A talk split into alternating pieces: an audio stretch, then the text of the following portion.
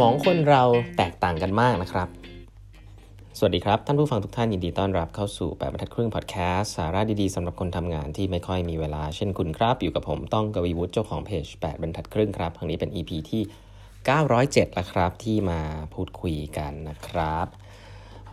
วันนี้นะครับก็ขอเล่าตอนถึงหนังสือ Brain Rules นะครับสนุกมากมายเลยนะฮะ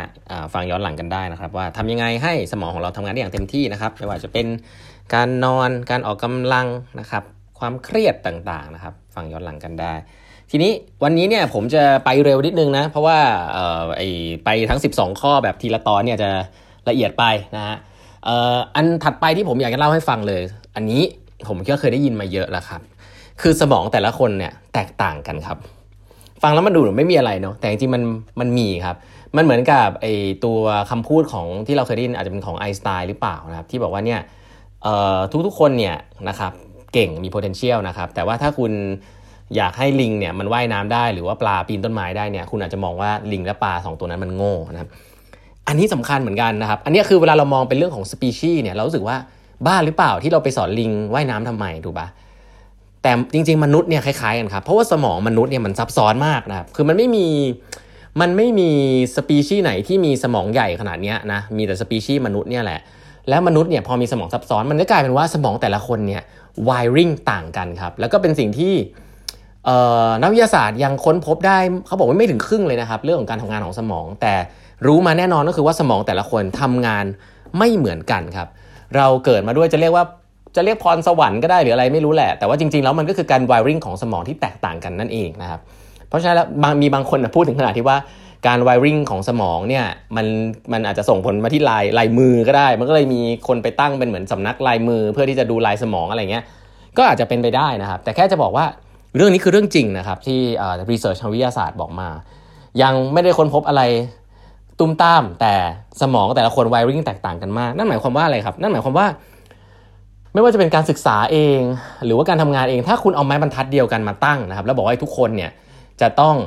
มีเกณฑ์แบบนี้ถึงจะเก่งหรือไม่เก่งเนี่ย โอ้โห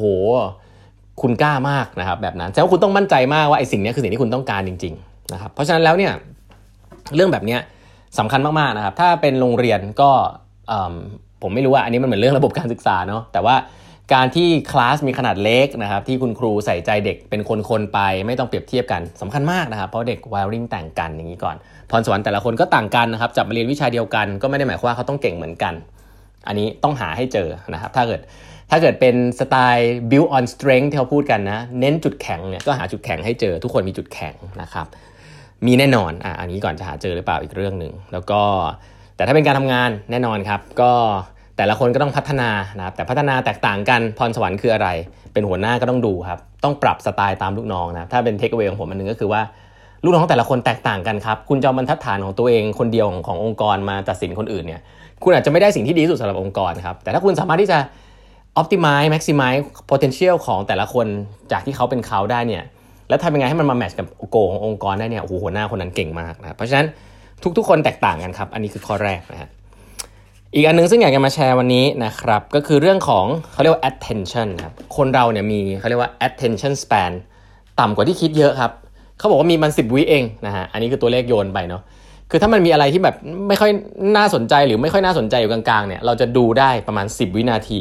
ที่เหลือเนี่ยจิตใจเราจะเติดเปิดเปิงไปที่อื่นละนะครับ อันนี้ลิงก์กับเรื่องอะไรครับ ก็ลิงก์กับเรื่องพวกแบบการการพรีเซนต์งานหรืออะไรอย่างเงี้ยแหละนะหนังสือเล่มนี้จริงๆก็เล่าถึงเรื่องพวกการทำงานของสมองว่าเวลาคนเราจะมี attention กับเรื่องใดเรื่องหนึ่งเนี่ยจะเกิดอะไรขึ้นบ้างนะผมคงไม่เล่านะในสมองแต่ว่า อย่างแรกที่สรุปมาได้คือว่า multitasking เนี่ยไม่ค่อยเวิร์กนะครับสำหรับเล่มนี้เขาบอกเลยครับว่าคนที่บอกว่าตัวเอง multitasking เก่ง คือทำอะไรหลาย ๆ อย่างไปพร้อมกันเนี่ยจริง ๆ แล้วหนังสือเล่มนี้เนี่ยพูดถึงขนาดในเชิงวิทยาศาสตร์เนี่ยมันไม่จริงนะครับต้องต้องต้องหาวิธีวัดผลให้ดีว่ามันดีกว่ายังไงเนาะเอ่ออย่างแรกคือเรื่องของจำนวนอ่าแน่นอนบางทีบอกทำสองอย่างพร้อมกันได้จำนวนที่ดี แต่จริง ๆ แล้ว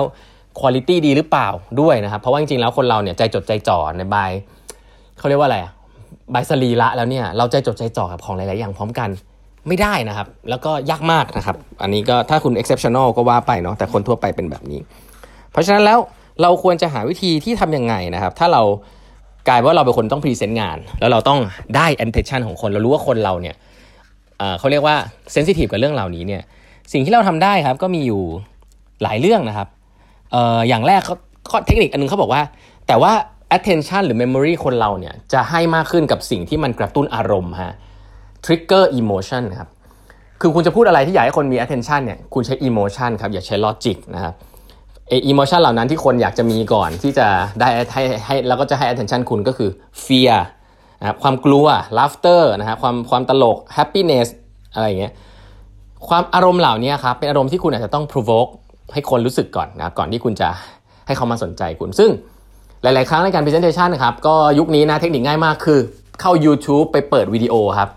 ก่อนจะสอนอะไรก่อนจะเล่าอะไรเปิดวิดีโอ YouTube ให้ดูอันหนึ่งครับเพราะว่าพวกภาพเคลื่อนไหวอะไรเงี้ยมันก็จะสื่อถึงอารมณ์ได้ดีนะมีเพลงมีอะไรเงี้ยก็ทำให้คนมีความรู้สึกร่วมก่อน จะทำให้คนมี attention ที่ดีขึ้นนะครับอันนี้เทคนิคง่ายๆเนาะอันถัดไปก็คือแน่นอนครับ attention ของคนที่น่าสนใจคือ มันจะมีระยะเวลาสั้นๆ เท่านั้น แต่ว่ามันจะมีในช่วงแรก ๆ เสมอครับคนเรามี attention ให้ในช่วง 10 นาทีแรกเสมอ เทคนิคคืออะไรครับ ก็แบ่งให้มันอย่ายาวเกินไปนะ อันนี้เทคนิคนี้ผมว่าหลาย ๆ ที่ที่ทำพวกคลาสออนไลน์รู้แล้วแหละเนาะ ก็ทำคลาสออนไลน์ 3 ชั่วโมงอย่างเงี้ย โอ้โห ดูจบนี่น้อยมากครับ ทำแบ่งเป็นช่วงละ 10 นาที 15 นาทีแล้วพักอะไรอย่างเงี้ย ก็จะช่วยนะครับ เพราะฉะนั้นแล้วเรื่องของ attention ก็เอาไปใช้ประโยชน์ได้อย่าแบบนี้นะครับ ก็คือว่าเรารู้ว่าสมองคนค่อนข้างลำบากมากที่จะ capture attention ตัวเอง โฟกัสกับเรื่องเดียวฉะนั้นก็ให้เขามีสมองเนี่ยให้มีการเบรกหน่อยเบรกช่วงหน่อยนะครับแล้วก็มันเราก็จะมีความสามารถที่จะโฟกัสกับบางเรื่องได้กลับมานะครับ ก็สิ่งเหล่านี้ถ้าคุณเข้าใจเรื่องสมองก็จะทำให้คุณสามารถที่จะ engage คนได้ดีขึ้นนะครับ ก็นี้ก็เป็น 2 เรื่องที่อยากจะฝากไว้วันนี้นะครับ วันนี้เวลาหมดแล้วครับ พบกันใหม่พรุ่งนี้กับแปมทัดครึ่งพอดแคสต์ครับ สวัสดีครับ